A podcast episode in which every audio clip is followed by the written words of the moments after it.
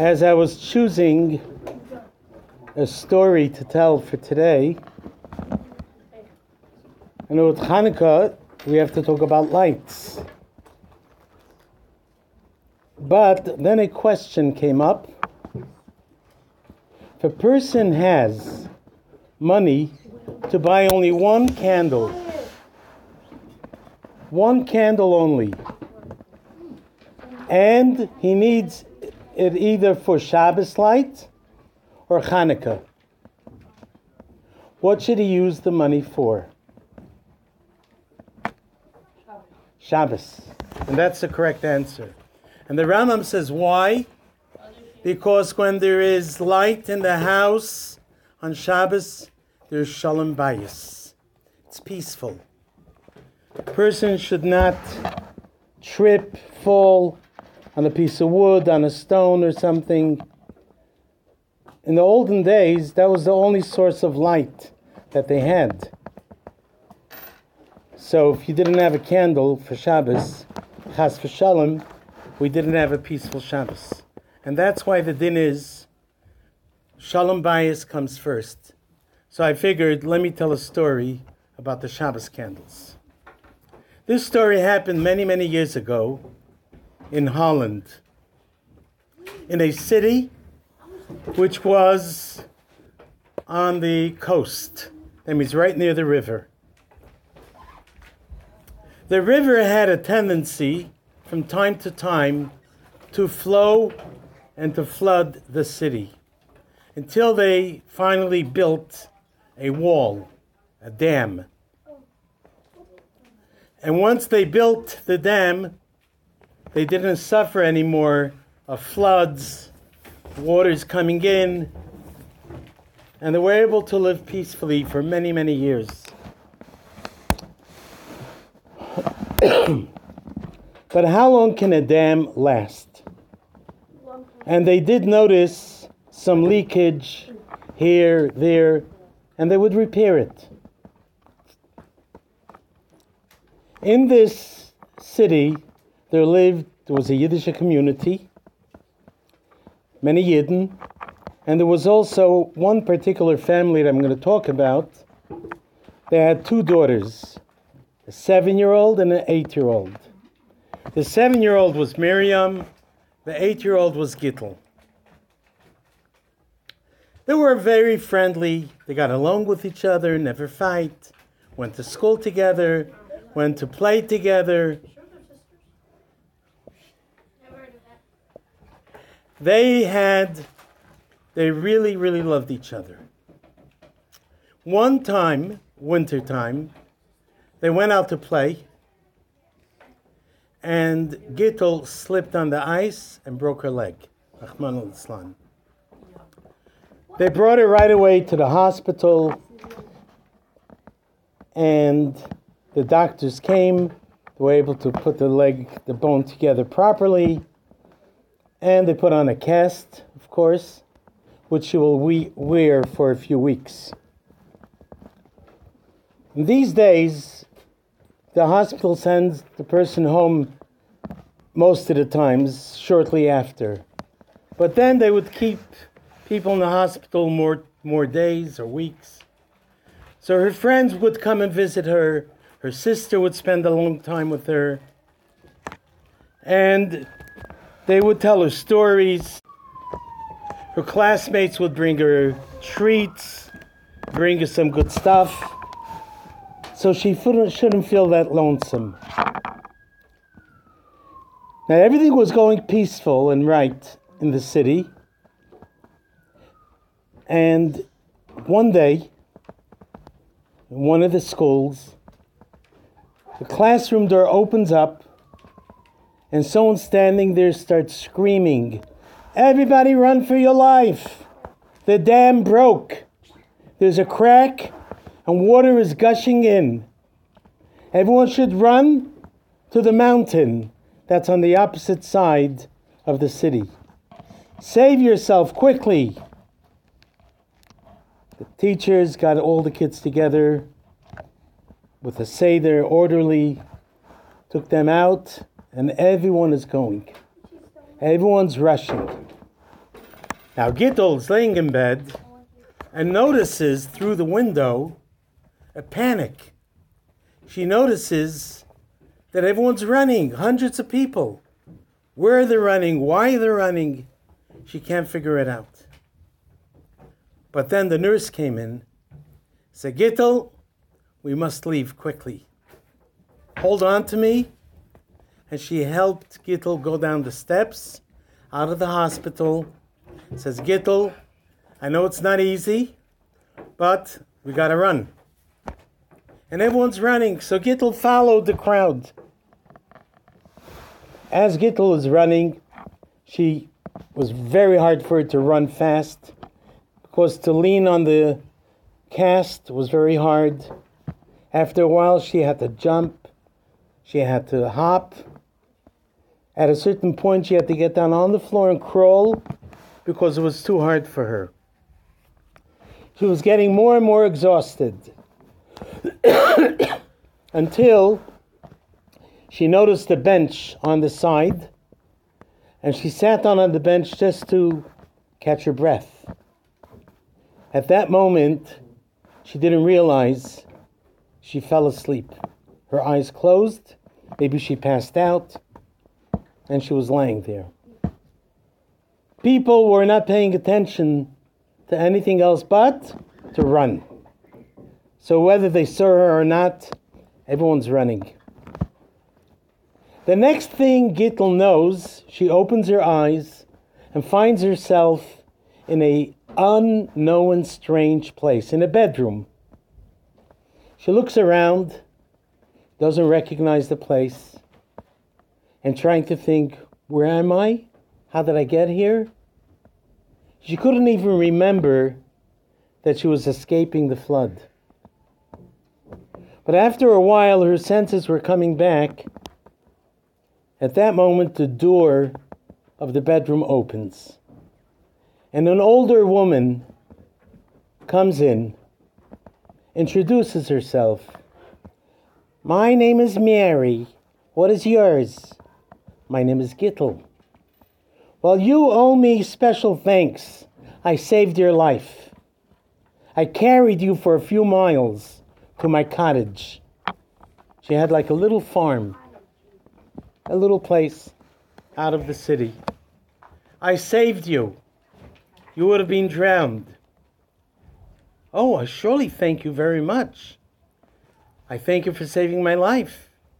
I wish I can pay you. Sure, you can. I have no money.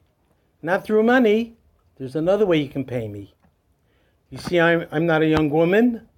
I need help in the house. Stay with me for a few weeks and help me. Help me in my housework. Help me on the farm with the cows, with the chickens. But how can I help with my cast? Well, we'll wait for it to come off. In the meantime, you could do sewing, you could do other stuff. Yeah, but what about my parents? my family. We will get them, we'll notify them, we'll let them know that you're alive, and you're safe, and you'll be coming home in the future. Thank you very much. I, I, uh, I, I would appreciate you let my family know, but when you say the future, how far? We shall see. In the meantime, I need your help. Now, Gittel felt some kind of responsibility to pay her back for saving her life. So Gittel agreed and helped. Another week or two passed. The older woman who had some experience being a nurse was able to take off the cast and Gittel was able to walk properly. She went out into the field, took care of the cows, milked the cows, made some butter, some cheese, and Mary, the, the woman, was very, very happy with her. One day, Gittel said to the lady, "Can I can I go to the city like just to get to get out?" No, not yet. I need you here. And like this, weeks turned into months, and before you know it, a whole year passed. The big problem here, or the biggest problem, was there was no Yiddishkeit. No Shabbos candles, no f- kosher food. So Gittel remembered not to eat things that you can't eat. So she only ate fruits and vegetables, maybe some bread. She also she she was the one who made who got the milk, so she was able to drink Chalav Yisrael. But without brachas, without Shema Yisrael, without Yiddishkeit, slowly but surely, she started to forget about her Yiddishkeit. Two years passed. Gittel did not leave yet. And then finally, during the second year, in middle of the year, the old lady said to her, Tomorrow morning, Friday, there's market day in a city called Yondam. It takes, it's a few hours away from here. You have to walk and walk. It's like maybe five miles away from here. You could do it maybe in an hour or two. I want you to bring the cheese, the milk, the butter, and sell it on the market. With the money, you'll buy stuff for the house. I'll give you a list. Gita was finally happy that she's able to go somewhere else. And she did go there, and she sold the stuff, and then she bought whatever was on the list and brought it back home in a basket. And the old lady was very satisfied and said, Next week, we'll do the same. And this went on for a few weeks. But one time, Gittel thought to herself, I'm here almost three years. I think I paid her enough. I think it's time for me to go back home. But I don't know where my home is. How am I going to find my family? The city got flooded, so they probably moved somewhere else. No idea where to go. But one thing for sure if I stay by the old lady, I'll never find my home. So the next Friday, after bringing home the basket of things that she bought, she wrote a thank you note to the old lady, put it into the basket, and said, I'm going home. Hoping that the old lady will find a new helper. Gittel went back to Yandam, and on, when she got there, she started to ask around if anyone knows where her family is. Somehow she discovered that there are Yidden living on the other side of the forest. So she went, walked through the forest, and came to another city.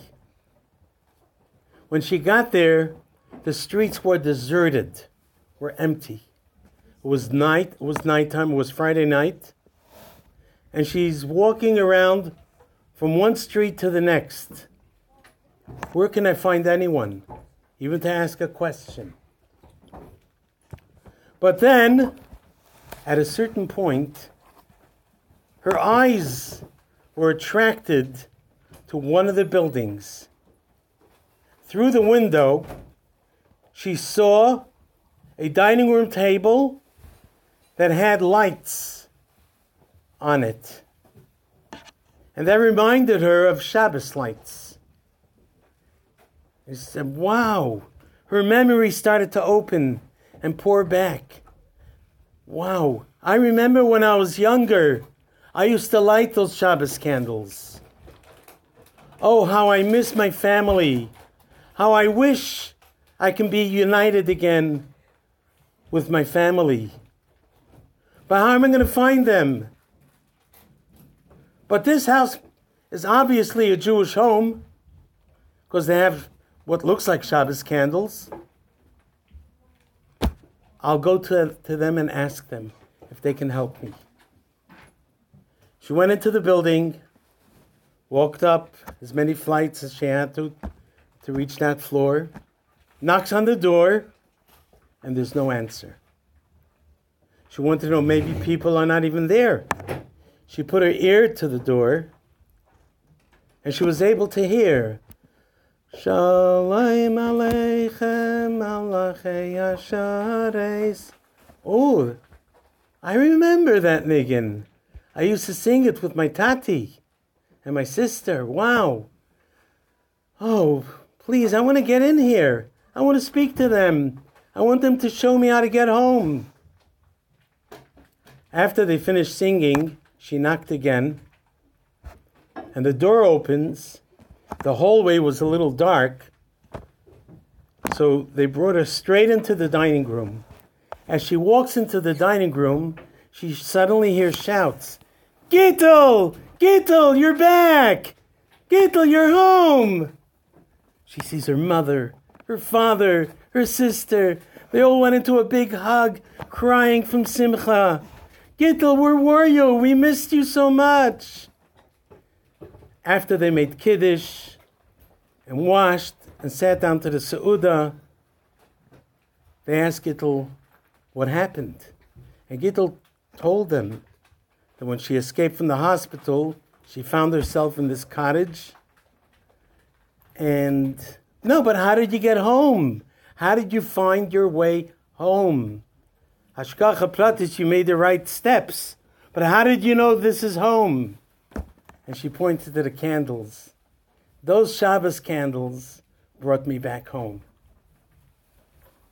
And they were so happy and thanked Hashem for the big miracle of Hashgacha Pratis that she took the right path in the right streets in the right place, and she came home and was able to go back to school to learn more Torah and do more mitzvahs.